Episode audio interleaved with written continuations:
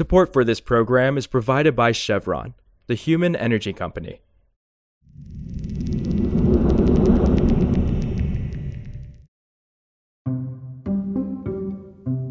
This is Politico Energy. I'm Josh Siegel.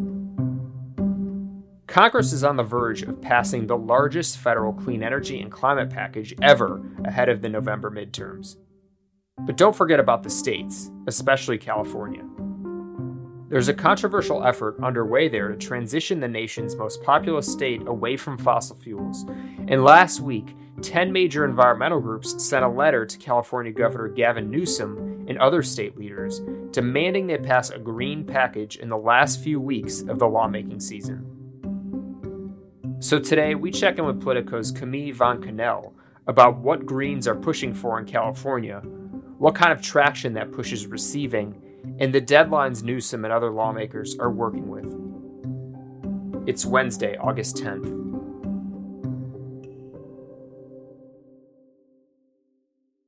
So, Camille, what sort of demands are environmental groups making to California's top legislators in terms of a climate and energy package they want to see voted on in the coming weeks? Sure. So this is kind of one of the major things we're watching at the California Capitol right now is this sort of deal on climate that's coming together.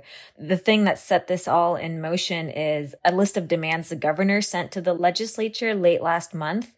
He set out some ideas for what sort of legislative package could come together, and that included putting this goal of carbon neutrality by 2045 into law, moving up some clean energy goals, establishing setbacks between oil and gas wells and sensitive areas like homes and hospitals. And that's set in motion a lot of talks at the Capitol. And the environmentalists came together and saw this as an opportunity to push for targets that are a little bit stronger even than what the governor put forward. So they want a stronger emissions reduction target than what the governor proposed. They also want policy to prevent the use of carbon capture and storage on fossil fuel infrastructure. They want that technology only to be used if there are not any non emitting alternatives. So, for the cement industry, for example, and this policy framework for carbon capture and storage is going to be a major sticking point because the governor has said the state can't reach its climate goals without the technology. So that's something we're going to be watching.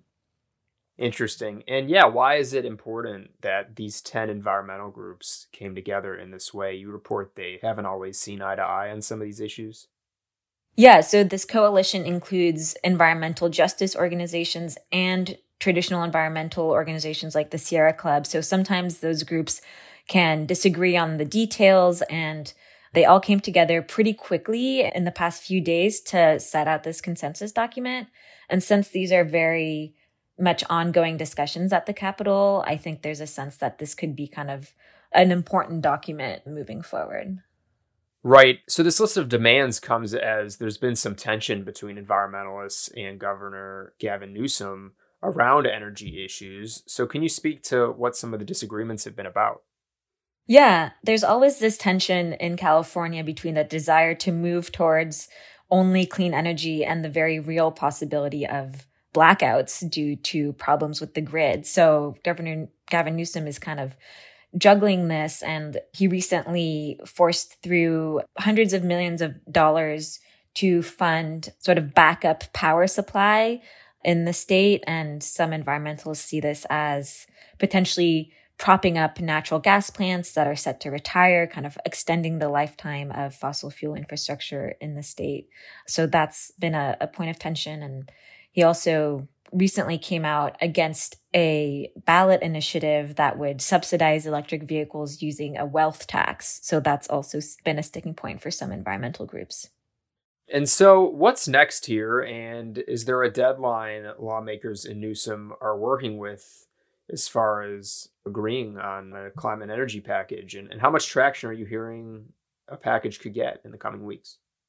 Yeah, so from what I've heard, there's definitely a lot of interest in this sort of package. And we recently actually got kind of a, a document that outlines the governor's proposal in more detail. So it seems like he's pretty involved in the discussions as well and is kind of taking these demands from the environmentalists to heart.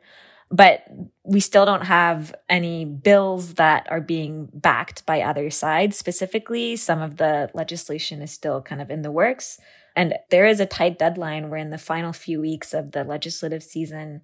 Lawmakers have until August 31st to pass bills before the fall recess. And then Newsom's deadline to sign or veto legislation is September 30th.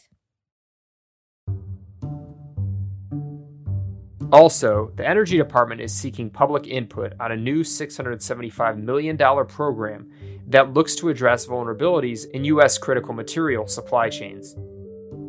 That effort is being funded through the bipartisan infrastructure law enacted last year, and it seeks to boost domestic sourcing and production of critical minerals.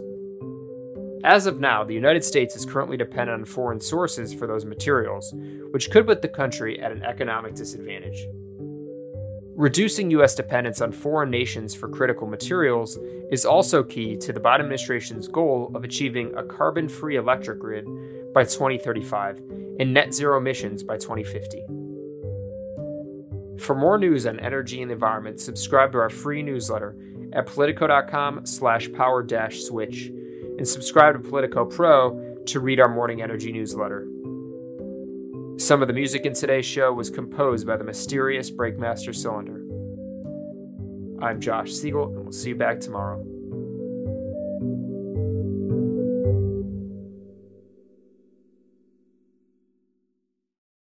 Did you know that Chevron is exploring ways to expand their hydrogen fuel production to help make heavy duty transport lower carbon? Find out more at chevron.co slash hydrogen fuel.